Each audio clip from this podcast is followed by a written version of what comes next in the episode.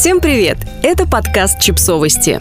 Мы знаем все о детях. Как привязанность на самом деле влияет на нашу жизнь, отношения и поведение – Клинический психолог Лиза Файерстоун написала для сайта Psychology Today статью о том, как наш тип привязанности влияет на нас во взрослой жизни. Получился очень наглядный пример того, как поведение родителей неизбежно сказывается на личности ребенка. Перевели для вас статью Firestone с небольшими сокращениями.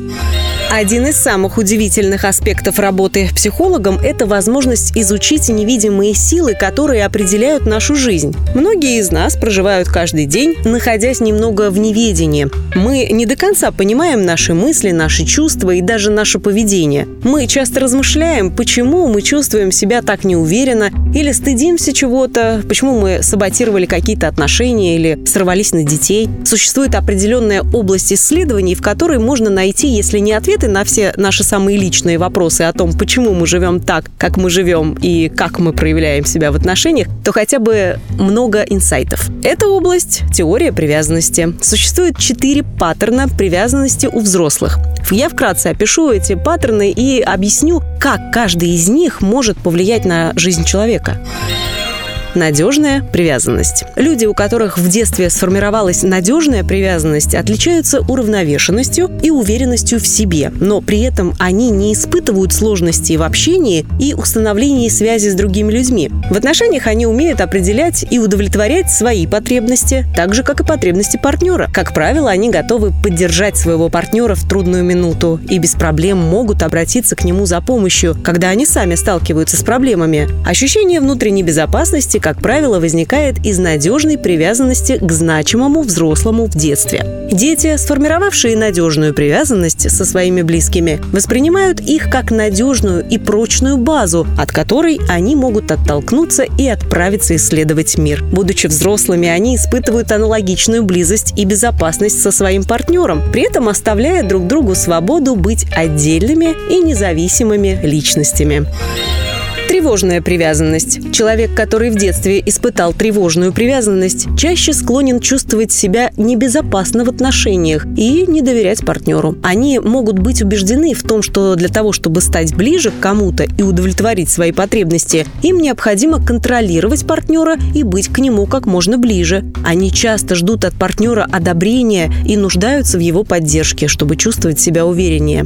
Многие люди, демонстрирующие признаки тревожной привязанности во взрослой жизни сталкивались с этим типом привязанности еще в детстве по отношению к одному или обоим значимым взрослым. Это значит, что участие родителей в их жизни было нестабильным. Иногда они включались в общение, чтобы удовлетворить нужды и потребности ребенка, а иногда нет. Такие родители часто используют детей, чтобы утолить свой эмоциональный голод. Например, обнимают детей только тогда, когда сам родитель хочет обниматься. Дети с периодически доступными родителями привыкают к тому, что им необходимо выступать, шуметь или требовать внимания, чтобы родители дали им то, чего они хотят или в чем они нуждаются. Поскольку забота и внимание, которые они получали в детстве, были непостоянными, эти дети вырастают с глубоким чувством незащищенности и позже могут бояться, что партнер их бросит или отвергнет. Вместо того, чтобы испытывать любовь и доверие по отношению к партнеру, тревожные люди часто чувствуют непонимание, неуверенность и эмоциональный голод. Они ждут, что партнер будет их спасать и дополнять. И хотя они стремятся к ощущению безопасности и надежности, цепляясь за партнера, их действия направлены